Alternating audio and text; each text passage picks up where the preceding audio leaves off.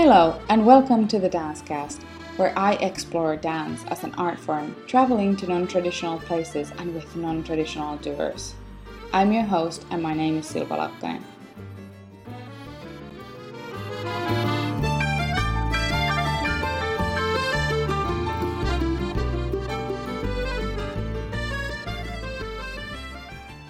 Welcome to Dancecast episode 39.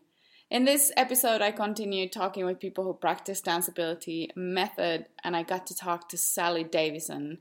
She is based in Finland from UK, and she is a dance artist and choreographer whose work deeply attends existential qualities of the moving body and life more broadly, focusing in particular on aspects of inclusion, accessibility, and equality Davison is artistic director of the integrated dance company Kaaos and chairperson of Danceability Finland.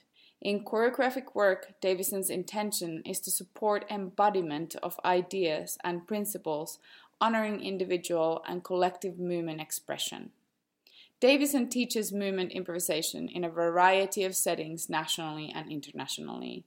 Davison's work is deeply influenced by non stylized environmental movement somatic practices, and her work with all bodies.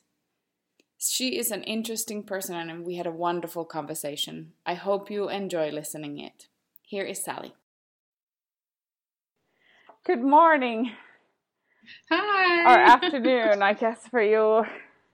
Yes, it's one of those um it's starting to get warm. Oh nice. And it's it's one of those kind of sunny, very bright you know, I, I hated spring. I was one of those people who got depressed in spring. Actually, I find it really. Uh, G noticed something the other day. She reckons that actually, because I was having a meltdown about something the other day, and then she just sent a message back saying, "Do you think you're one of these people who gets depressed?" Because I just noticed every springtime, you seem to somehow and it was funny because I was in England and I came back and it was kind of like this bright and it felt so hard. Yeah. Yeah. And I have one friend who like really she can't stand it. And it, and I realized it kind of it can really affect your nervous system. Yeah, yeah. I really I I had like a visceral like a reaction. Like I hated the sunlight. I hated everything about it. I hated the yes. I hated spring. It was the worst yes. worst time. Yeah. Yeah. I went to a performance last night that was um it was in the in the dark, it was about darkness. And um it was in this um forest area near Vuosaari. Oh. And um it was part of some people from TIAC's final work. Like there was five people in the working group, and one of the people is a one of the people was a dramaturge and the other one was a um, like a lighting person. And they basically they um they also had a couple of dancers involved and it was really like super interesting because um uh it was very participatory and they took us to different spots and we we observed the light and the moon was really strong last night. Oh wow I've been interested in the dark for a long time because I move a lot out, outside here at night in the darkness. So I'm like totally comfortable with it. Oh um, but I mm-hmm. noticed there was one kind of older lady, and once it got right really dark, she, you know, she got very. You could see in the way that she was walking. Um, I mean, mainly it was on very flat kind of paths, but sometimes we were kind of also going on smaller paths, and and she was her whole body language was unassured because it was so unfamiliar for her. Um, yeah, so it's really, I just find it really relieving to be in the dark. Like I'm not afraid of it at all. But some people uh, are really freaked uh, about it. Yeah, yeah. I grew up in like, the middle of the forest. Yeah. So I I needed to have my cousin who was two years younger, because we lived like a hundred meters apart in the same forest but she would always need to like walk me halfway and then i would need her to call and respond to me the whole way back home when i was uh-huh. a child. I was really afraid of dark. Yes. Well, it's funny because like last night we, when we were watching the moonlight, um, and there's quite part of the dark forest, and um, we were we were there for about 15 minutes, and a couple of the people, uh, the performers, started to kind of go in there and move around, and one uh, that was after we'd observed it for a while, just with nothing happening, and it's that kind of like I just feel like when I start looking at something and that kind of darkness, things start to morph.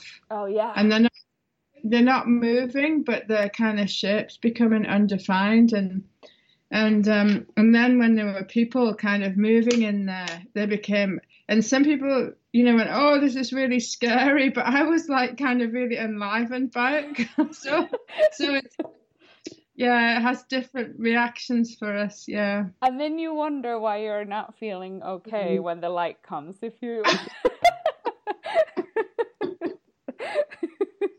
I see a pattern here.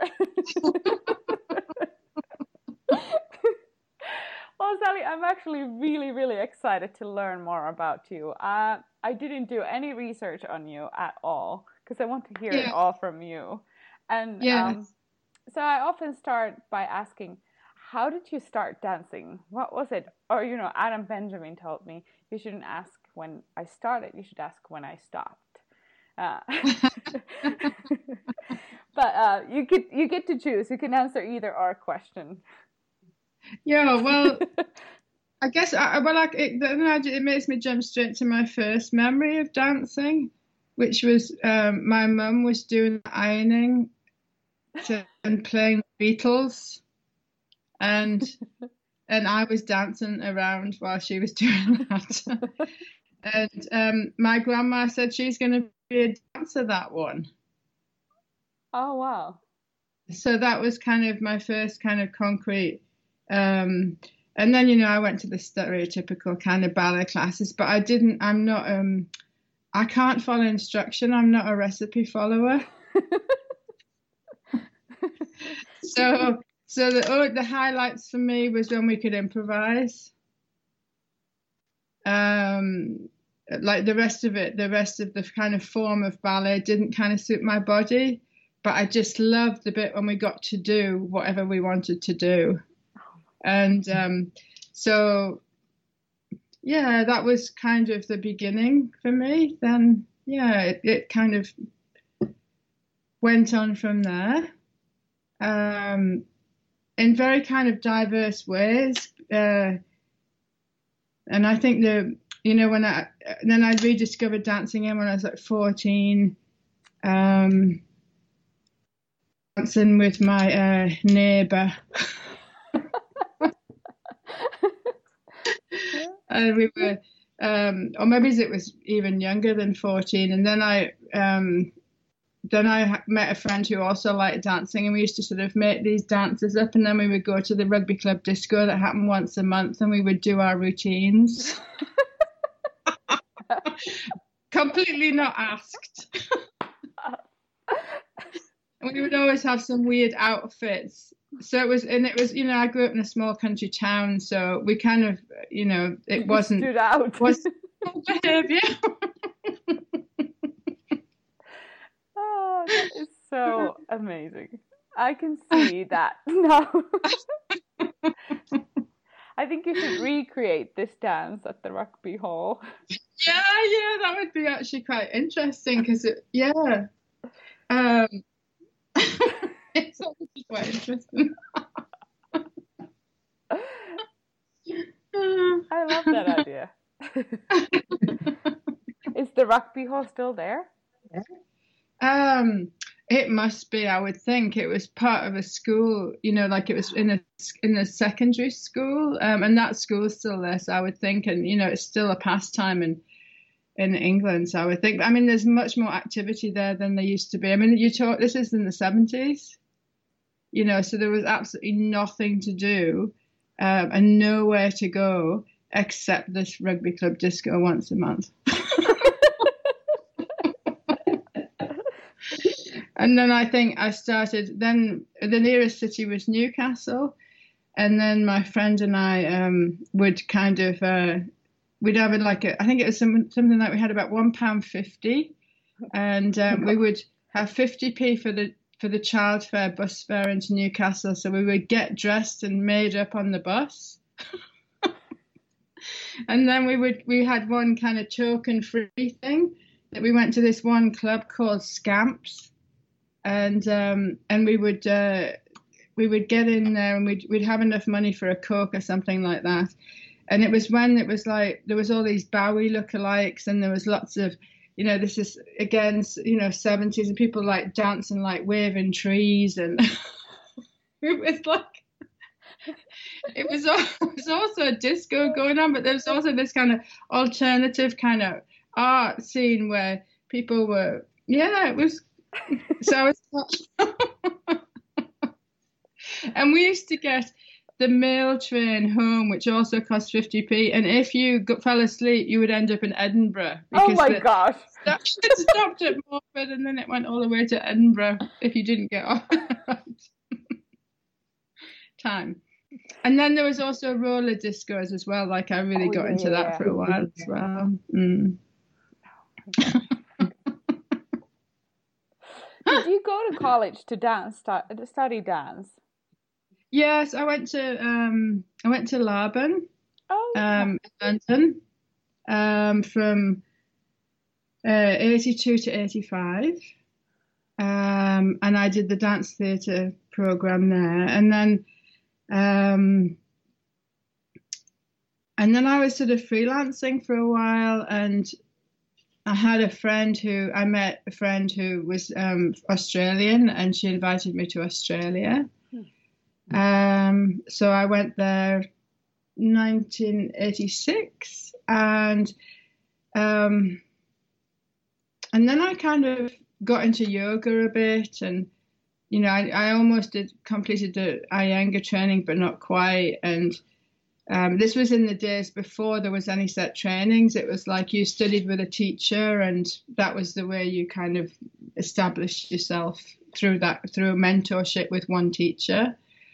Um, and then I kind of did lots of other things for a long time, and then um, I was about to turn forty and I just felt like um, there was something unlived, mm.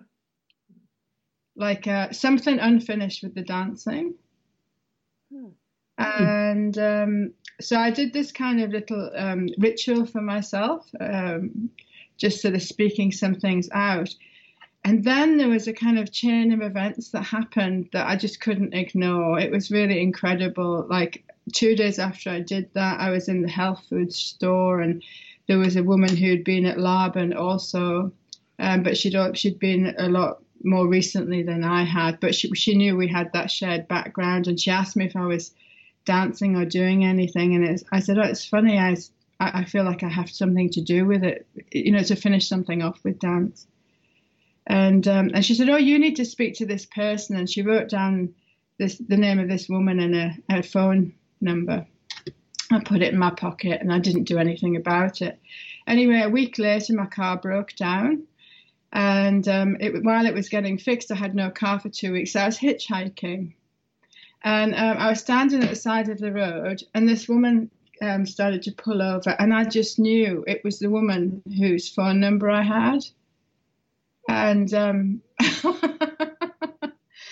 so um, and she was a dancer, and um, oh my god, I'm getting yeah, goosebumps.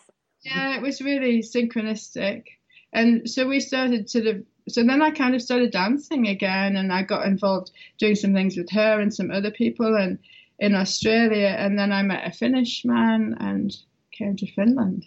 Oh, that's you how you ended up in Finland. Yeah. I yeah. see. And when did you come to Finland? 2003. Okay. And you got almost immediately involved with chaos then? Well, no, what happened was um, I when I came, I was sort of um, just doing a lot of my own research, like movements research, and um, you know, it's quite hard when you go somewhere new. I'm sure you know that as well. It's like it takes a while to kind of get to know people and establish yourself. Self. Um, and then I went uh, so there was uh, quite a time of doing that, and then um, just kind of working with my own things. And I'd I'd had a calling to do the um, the, the danceability teacher training for a while. I, I even knew about it because I'd done some integrated dance with a friend of mine, had done quite a lot of it in Australia, and I'd oh. been to some classes, and so I'd already kind of um, really felt at home in that environment. Um, but I eventually got to do it in 2007 in Vienna, and that's when I met. And then that's when I met Gunilla, and um, you know she was starting Danceability Finland, and then that's we connected because she came to that. She'd done the training the year before, but she turned up to that one as well, and um, and then that's how we we started everything. That's oh, I see. Okay, so that that was my next question. How did you get involved with disability? But you, so you had already known about it before, and then you ended up there. I met Gunilla actually in Vienna. Wow. Yes. And then um, when did Danceability Finland got officially started? T- 2008. Okay. Okay. Wow. And uh, now you guys been working together creating choreographies, and now you have also got gotten the master training, right? I'm doing a yes, a master in the danceability. Yeah. Yes, yes, yeah. yes. Um, and I just did a training actually about um, well, it was in um, uh, March, or was it February? But anyway, I just recently did one, and um, I find that every time I do it, it just deepens my understanding of the work and what it's about, and I feel like it's it, it's a it's continually evolving in me. As a as a as a process but also my understanding of it is also continually evolving as well because of course i'm not a fixed entity either. I'm also changing and so and it's and i think it's just amazing work. Yeah. Yeah. What do you think like, are the strengths of the dan- of danceability method? Um well i think that the conscious I think for me the primary thing is the conscious, um, the consciousness of making inclusion possible through the methodology, because it's one thing to say, um, like I think in the contact community, mm-hmm. they say, um, you know, what we're doing is inclusive. Um, but then there's still people who can go to contact jams and feel isolated. So for me, that's the difference. That if I go to, if I'm in a danceability class, if I realize kind of a, an ageist thing about myself, it's me realizing it mm-hmm. rather than the environment telling me it. Yeah. And for me, that's the that's the real difference and the beauty of it. And I taught. Um, I haven't taught all spring because I'm studying part time in England and I haven't been around a lot. And um, I, don't know. I it was so touching after teaching. Just what like at the end of the class, just the atmosphere and and the um, the beauty of just giving space to listen to one another, and that that becomes the teaching information that I, and I it needs and I need to transform or not transform, but move beyond my own patterns to really listen to someone who has a different kind of vocabulary, a different timing. And for me, that's the beauty of it. It's like, and that's what's collectively created is this space for that. And that is so unusual. Yeah. And I think it's kind of, it's hierarchy free. It feels hierarchy free. Like if people realize any kind of hierarchy, it's them realizing it as part of their world rather than it being informed by the environment. And I think the space is a, like I know Alito says it all the time, but I really have come to understand it myself. It was quite abstract in the beginning, but the space really does hold the information. Oh, yeah. And there is, yeah. an, you know, like a intelligence to it. Yes. Um, and that and that comes from each body that's present. It's not located in I mean, even if there might be somebody um, facilitating it or it's still shaped by everybody there. Yeah, yeah, and I think one of the um, freedom is also that the movement is so particip- participant led that that's where yeah. the knowledge and if you pay attention and look around there is so much knowledge yes in yes. every single body in the room yes yes. And it's like the what's really interesting is that i think that because we're all organisms and how we develop um, our our kind of organ how we develop is you know informs um, the information. So if, if i have um, some play like for me i'm I, my eyesight's not very good but my, i've got really strong hearing.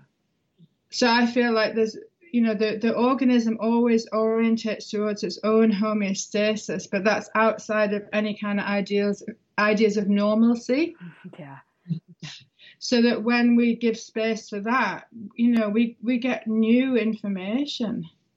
Yeah. Of how, you know, that, that influences how we move and, and how we experience our humanness. Yeah. Yeah. Yeah. What do you think are the drawbacks of the method, if there are any? What are, what do you think, or what would you like to improve? Like, what is the part for you that you're like this is something mm, I I'm going to tweak about or is there is there one? Well, I think one thing I get a little bit I guess um, it has been a point of frustration for me is the fact that people still think it's about disability. Oh yeah. And I think that um, and I've I've kind of pondered on this a lot. Like, why is it that it still gets so located around that? and then also that it, it, that there's kind of a perceived um, I, I, think that's my just my basic frustration like what can we do to open up the kind of general understanding of it because we still don't it's like I, I feel like people still have a it can't you know um, put us in a kind of little pocket of oh that's for without understanding what's really going on and how can we um, like get people curious mm-hmm. and um, so for, yeah that's the point for me that that i still that it's kind of like a membrane that i keep coming up against like um, and, and that's why i stay engaged with it. Like i you know I, i've been working with it now for like uh, well 12 years and and i and i feel like the reason i, I, I it keeps me activated and i i, I keep um, just loving loving it is is because it just it keeps expanding um, my own perceptions and and that's what and i don't get why other people don't get that I mean, it's a like, wonderful study of dance improvisation. It is, and movement, yeah. like you know, it like original movement that you know that um, and and an authenticity. Yeah. Like I think you know that. Uh, just, you know, our bodies contain all our histories, our, you know, our societal histories and also our kind of genetic histories and things like that. And you know, sometimes there's things that are beyond our level of consciousness. Mm-hmm. You know that we don't realize how much you know we are formed from from these kind of things, and and um, you know when you have a room full of people whose social conditioning is very different, it uh, immediately reconfigures those kind of you know the, the social perceptions of yeah. ways to behave and and that you know that and to this pre-verbal um, pre-verbal world where the movement is the relationship. And and we've all experienced that. Like we've all gone through the same process to be here. And at some at some point some people's process might have um, been interrupted biologically um, in the womb or you know and i think this has happens to all of us in different ways and sometimes those ruptures manifest in a physical difference or a you know um, an intellectual difference. Um, but then somehow the way that yeah there's only i guess each each of us only has a certain amount of energy and, and we reconfigure to survive the best and the safest way that we can. And some of those reconfigurations can be really interesting to move with of my own configurations, but then my own configurations in relationship to someone else's. Yeah. Yeah, and that I just when I was listening to you, I was like thinking this how even action response, like I've never experienced the same kind of action and response dance do it with anybody. Yeah. It's it's not the actual moment and the experience is not replicable. Is that a word? Yeah. yes. Replicable. Yeah. Yes. Well, and it would be. It just became one. uh, but it's how in, how interesting it would be to do just the action and response with different ages and genders and cultures and I might just do that. yeah. Stop random yeah. people on the street to ask them to do action and response with you. Yes, yes. And I think that the key is that, you know, the language of the body is the oldest language. Mm-hmm. And and basically we've just forgotten that. And you know, at first, some sometimes a lot of people can feel really awkward.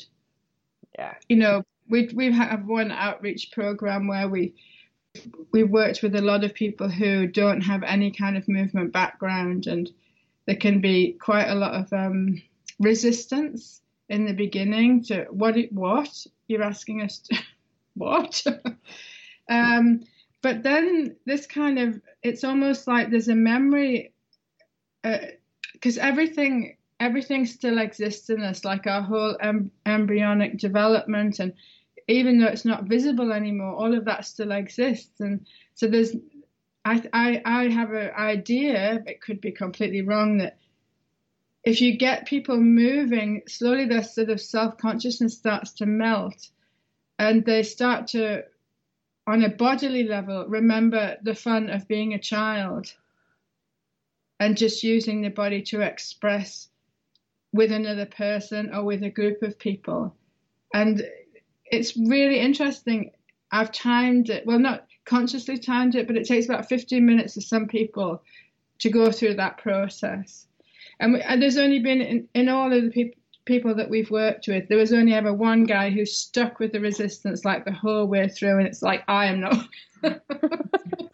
I'm not doing this. It's weird. It's strange, and so I think, I think it's like, yeah, I, I, I think it's it, it's it's a really radical thing to just even get people to remember their body. You know that the movement of their bodies and that any movement can be an expression. Yeah, yeah, exactly. I think the idea of I I talk about this often with my guests but I think the idea of dancer and dancing has such a like a preconceived idea, and it's yes. this virtuosic, uh, you know, white female, thin, strong body image that if you don't fit in it, that is not for you. Yes. And that's yes. a work of itself. Yes, it is. And then yes. you have the cultural work to do with the very stoic Finnish people. yeah, so I, I think, I think it's a win that you only have had one person who absolutely refused to do anything. Yes, because I think I think it's also part of our social kind of network thing that if some people, if the majority of the people in the room start to enjoy something, yes, that also transfers through the space. So it actually becomes very hard to keep your resistance if people are starting to, and that's what happens. It's like a spatial thing. It's um that some people have the courage. It's about courage, I think. For like some people have the courage to just kind of throw themselves into it, and one by one, people kind of allow themselves. It's about allowing. Yeah, I think it allowing is. myself to to to to join in with what's happening. hmm Absolutely allowing yourself to jo- Yes. enjoy. Yeah. Yes, and So- just to give it a Mm. go. yeah. and just to do it, just to do it. yeah, yeah. So you mentioned you're doing some training back in UK again. What is that? Training? I'm doing. I'm just completing an MA in um, dance and somatic well-being. at Laban. Uh, no, this is at um, it's at the University of Central Lancashire, Okay. and um, and I've been um, I'm just about to finish this summer. Yeah, I've got to write my final research. Wow. What is your final research going to be about?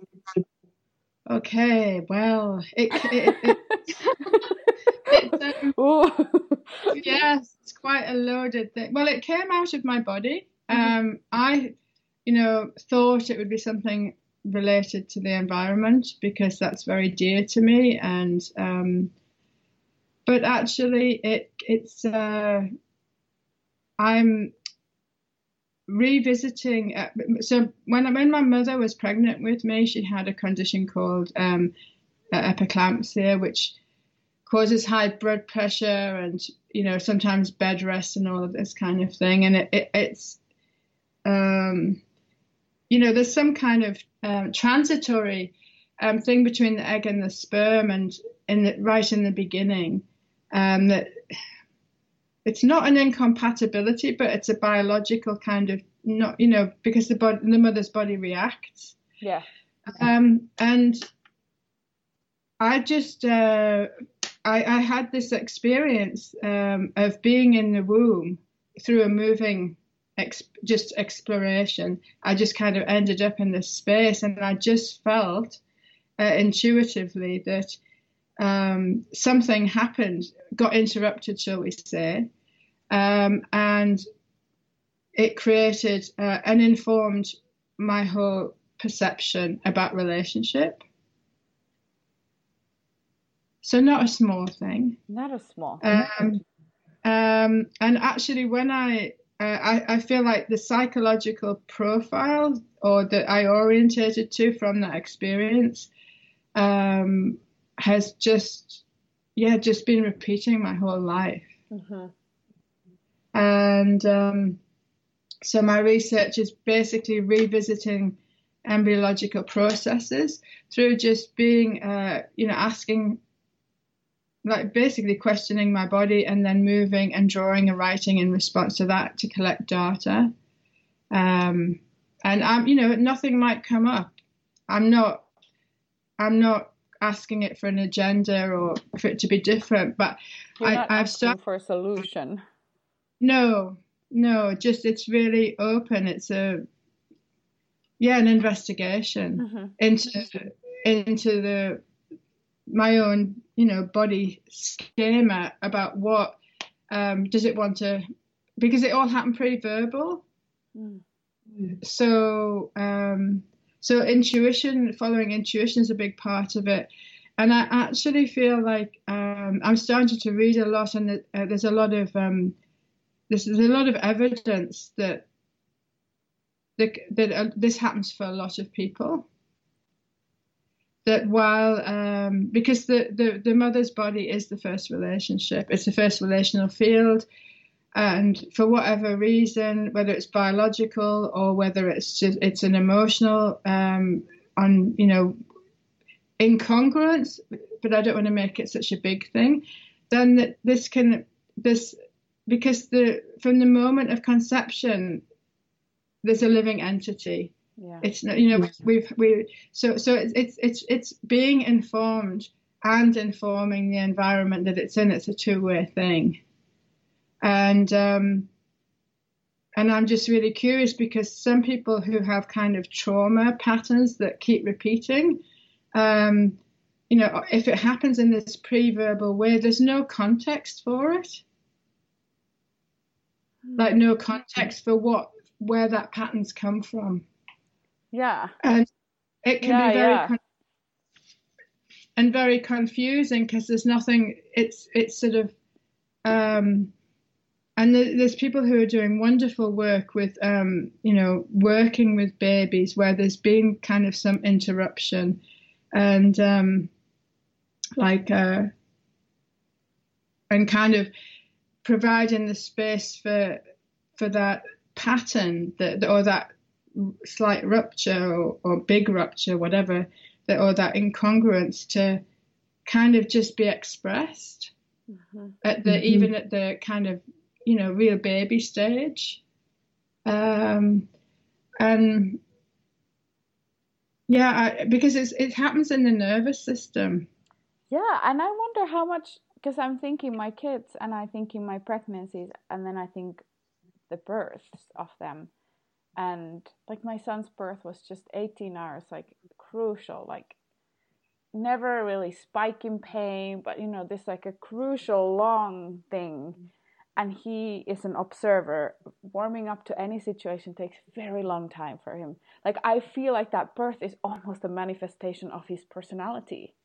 Yes yes. And then my daughter my middle daughter kicked herself out basically. She kicked yes. inside of me and she's she runs to anything like that with happily yeah. with like energy. And then yeah. my third birth was so painful. She was stuck and I have to say her toddlerhood has been the most painful to me. It's just like yeah.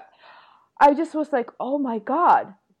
The birth is such a manifestation of the pe- people who they are at least right now." Yeah, yeah. Yeah.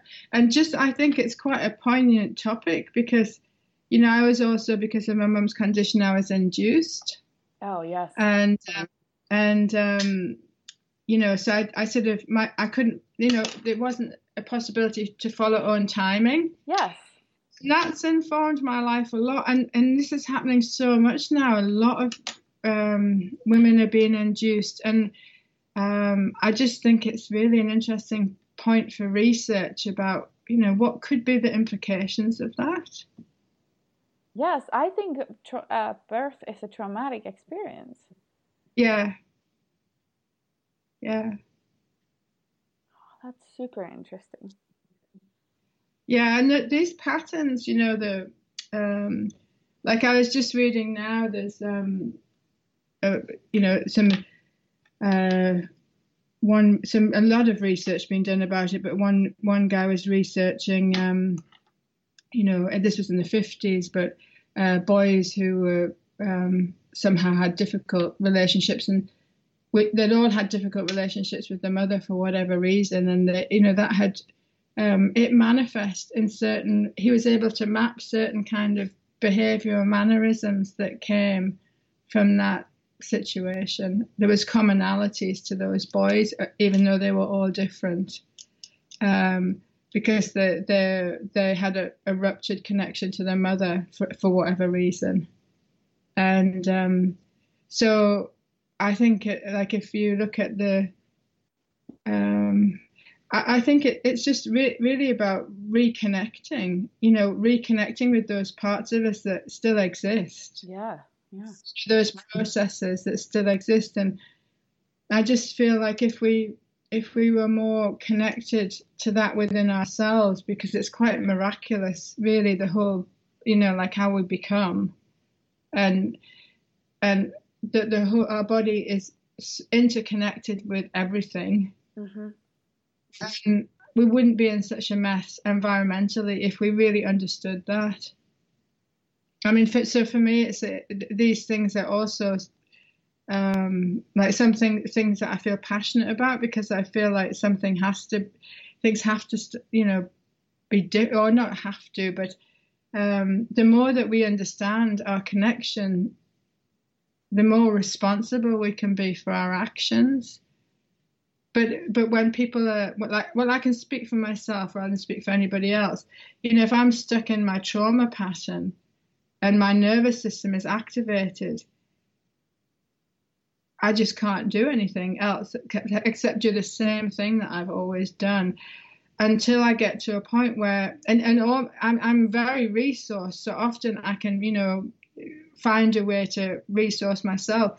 But if it's if it's really being activated, then you know I'm all my resources kind of go because I'm I, I become completely helpless. Yeah. Um, and I just think that the implications of uh, of just even being aware of that already are really different from for me. Like it just even knowing or or sensing that um, it's not that I have to even change anything, it, it, but just being aware of it and it being more conscious gives me more possibilities to and informed choices that I can make rather than just kind of getting stuck in in that pattern. Absolutely. And I have to say, you know, I teach mostly non-dancers, non-profession, non-professionals, um, and I have never left my class feeling like, oh my god, nobody got anything. Like every single time when people go to their bodies and have an experience with their body, it has been a positive one. Yes, yeah. Yeah. And I do like there there is something about that connection and understanding. And there's a lot of blame. If you can't explain it, then it, you blame yourself for the choices yes. that you keep on making. And just being exactly. lifted that kind of weight on from you give space for exploring what it is then what how how did you know how did this come up? Yes.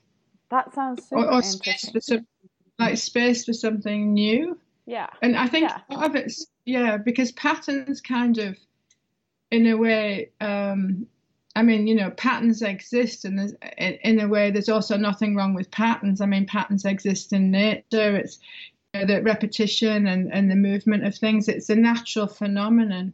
But I think as humans, we kind of what happens with the with those patterns is they become fixed, and rather than keeping us kind of open and flowing, they shut us down if we're not conscious about it. So, so it's it's it's just about creating more choices and possibilities. And I think I don't know if it's Bonnie Bainbridge Cohen who says that, or and probably not in that same way, but um, it just makes sense that you know the more that I can open up, and I think that's why I move. Yeah. So it's like my body is, it is what I am, and and that when I move. Um, I kind of access this um, the intangibles, which are also part of who I am, and you know the the things that aren't visible, and um, and then I kind of make more sense. Yeah, yeah, yeah, absolutely. You know, um, Deborah Hay says there is no repetition, and I loved it like she's like you're it's in, impossible to repeat because time goes on. You're yes. never in the same time. And that to me was just like lovely. I thought how lovely is that? Yeah. To know you you're not actually able to repeat anything. Yes. Yes because i mean that is a truth yeah. because you're always you're always different. And it's it's going back to what you said about the action response. Like it's never the same. Yeah. Even if you know, with every person, even though I'm the same thing, it's it's always different because everybody's. It's like everybody's body world is different, and my body world becomes different in relationship to this other body world. And then I think there's a third thing, like I was sort of I'm pondering about this, uh, and this is also spoken about quite a lot in um, like biodynamic craniosacral therapy. But the kind of this third presence, like this me, this this this body world, and then another body world, and then the space between becomes something, and then there's a kind of container of the whole space. Um, which I which we were talking about earlier as well, which is I think in a in a class context that becomes that the space becomes living, yeah. or the space is yeah. living. Uh, it's always living, and and it's it's yeah it's a field of interaction on its own without any. Um, it's not empty. It's not it's not empty at all. And the other that living space actually the space becomes kind of contained not to the walls and ceilings but around the people. And this is the experience when i have worked at the prison system is that you actually you're able to take a break from the walls and the ceilings. Yes, and the space yes. becomes the group of people yeah. It, it is very often the feedback especially with the women is like i i was i got a break from my mm. environment. And how how wonderful is that? Yeah it's amazing yeah. Yeah, yeah because the especially in that situation like it's just wonderful that people can have uh, a sense of expanding beyond that. Yeah or or just having an experience that because I, I feel like that happens to me a lot with space when I'm moving. I have a very small, you know, if I can't go to a studio, I move at home. I have a very small space to move in. And sometimes when I'm moving, I feel like all of a sudden the space becomes huge. You know, it, it's like not defined by my little my little space anymore. It's I'm really in a kind of vast, endless spaciousness, and that's a gift. Bye.